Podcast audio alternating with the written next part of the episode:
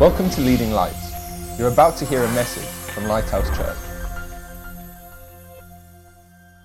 Please turn with me in your Bible to Luke chapter 24, and we're going to read how Jesus revealed himself to two disciples on the road to Emmaus.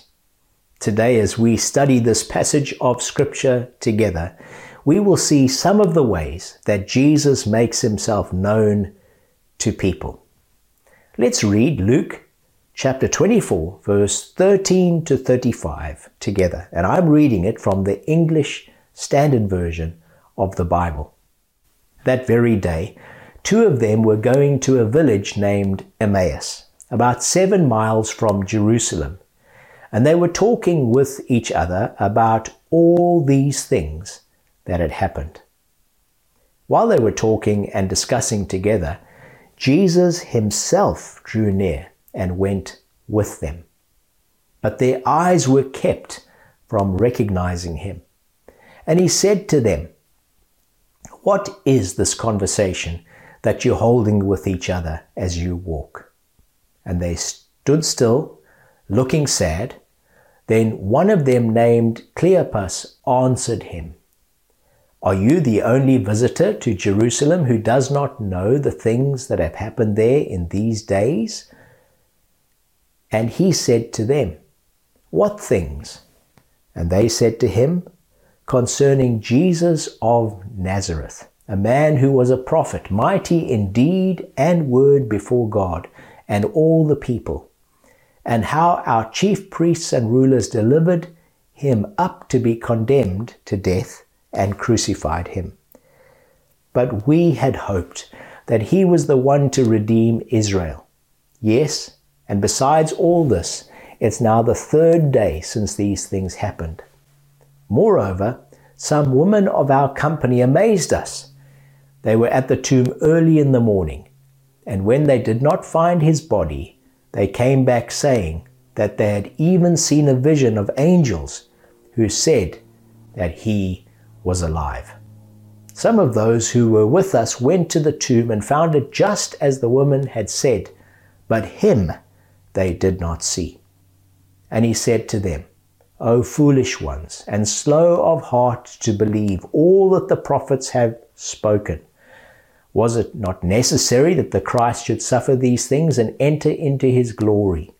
And beginning with Moses and all the prophets, he interpreted to them in all the scriptures the things concerning himself. So they drew near to the village to which they were going he acted as if he was going farther. But they urged him strongly, saying, Stay with us, for it's toward evening, and the day is now far spent. So he went in to stay with them. When he was at table with them, he took the bread and blessed it and broke it and gave it to them. And their eyes were opened, and they recognized him, and he vanished from their sight. They said to each other, Did not our hearts burn within us while he talked to us on the road, while he opened to us the scriptures? And they rose that same hour and returned to Jerusalem. And they found the eleven and those who were with them gathered together, saying, The Lord has risen indeed and has appeared to Simon. Then they told what had happened on the road and how he was known to them in the breaking of the bread. In this encounter between our risen Lord and Savior and these two disciples, we see three ways that Jesus makes himself known or reveals himself to people. They welcomed a stranger into their little group walking from Jerusalem to Emmaus, whom they later discovered was none other than Jesus Christ himself. Verse 16 tells us their eyes were kept from recognizing him. But after a conversation and a series of events, their eyes were opened and they recognized him. And then he vanished from their sight. They had a glimpse of Jesus as he really was, their risen Savior.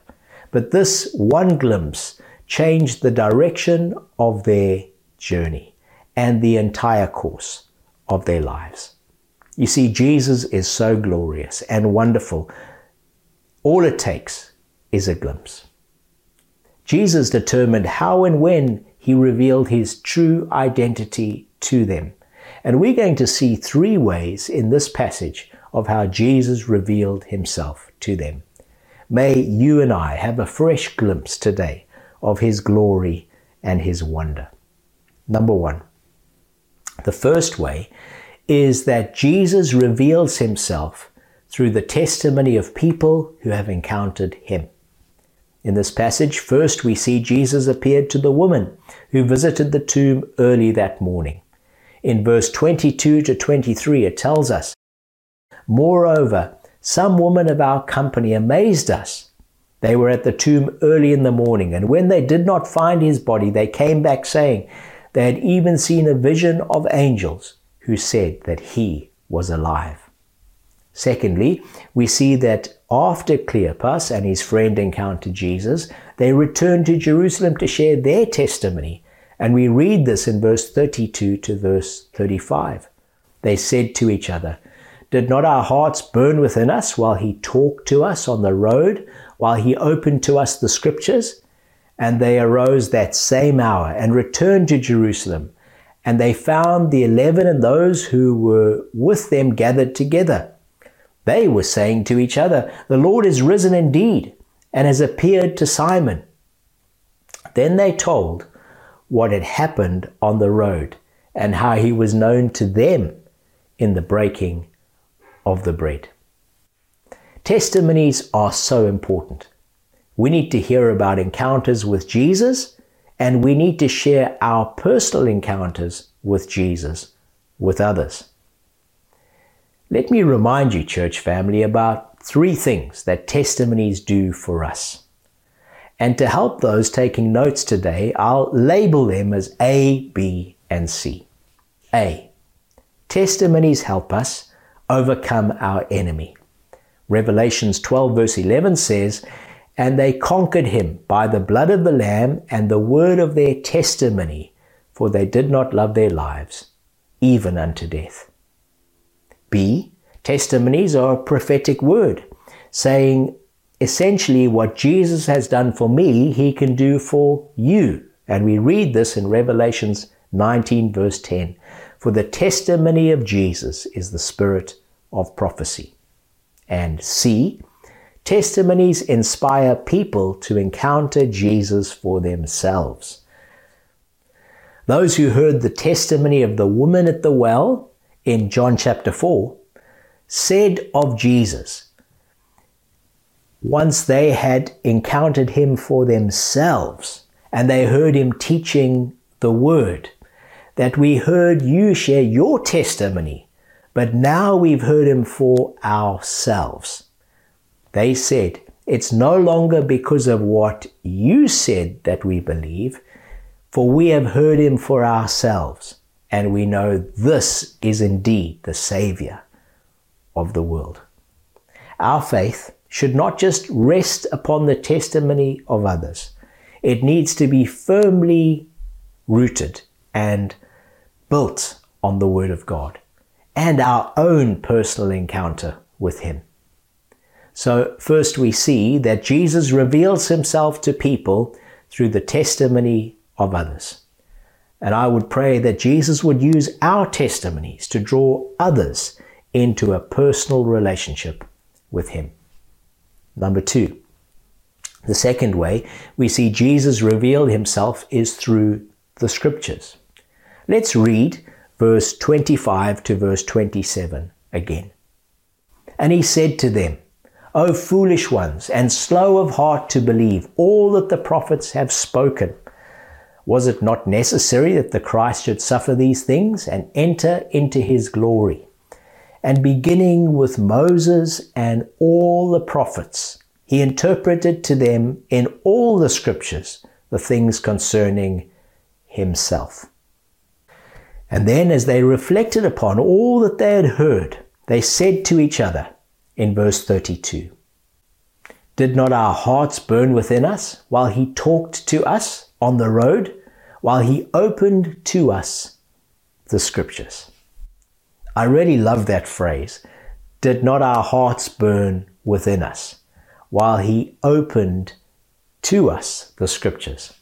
I want that to be people's experience as they listen to sermons at River Church, that their hearts would burn within them as Jesus is revealed to them. It's often the experience that Jill and I have in our relationship as we discuss what the Holy Spirit is showing us in the scriptures. Our hearts begin to burn within us. May He enlighten our minds with the truth and set our hearts on fire with a passion for more of him. Coming back to verse 27, we read, And beginning with Moses and all the prophets, he interpreted to them all the scriptures had to say concerning himself. Jesus is the subject of the Bible. Jesus is the hero of the Bible and the focus of the Bible. It really is all about him. Let's see what Jesus said concerning the scriptures and himself in John chapter 5, verse 39 to 40. He said, You search the scriptures because you think that in them you have eternal life. It is they that bear witness about me, yet you refuse to come to me that you may have life. When we read, study, memorize, meditate on the Bible, our primary aim is so that we get to know Jesus and experience the life that He intended through faith in Him. And our prayer for you today is that you would have a greater hunger for the Word of God and that Jesus would reveal Himself to you, His plan, His purpose to you through the Scriptures. So we've seen in my second thought today that it's through the Scriptures that Jesus reveals himself to us. And the scriptures reveal who Jesus really is. Number three, the third way that we see Jesus reveal himself is through fellowship with others. We've seen in Luke 24, verse 15, that as they walked with one another, that Jesus drew near. Listen to these verses. While they were walking, talking, and discussing together, Jesus himself drew near and went with them. I love going for walks with friends and praying and talking together. There are many times during prayer walks that Jesus has drawn near and we have experienced his presence together. I know many can relate to this experience, but if you have not done it, then I encourage you to give it a try. We also see in verse 30 and 31 that they encountered Jesus at a dining room table. It says in verse 30 and 31 when he was at table with them, he took the bread, blessed it, and broke it, and gave it to them. And they, their eyes were opened and they recognized him. And then he vanished from their sight. If you read through the Gospels with this in mind, you'll be amazed at how often Jesus enjoyed meals with his disciples. We've missed refreshments together, meals together, coffees together as a church family. But let's make sure we enjoy food and fellowship together when we're able to do so as restrictions start to lift in the next few months. Enjoy a meal or coffee with others and welcome Jesus into your conversation.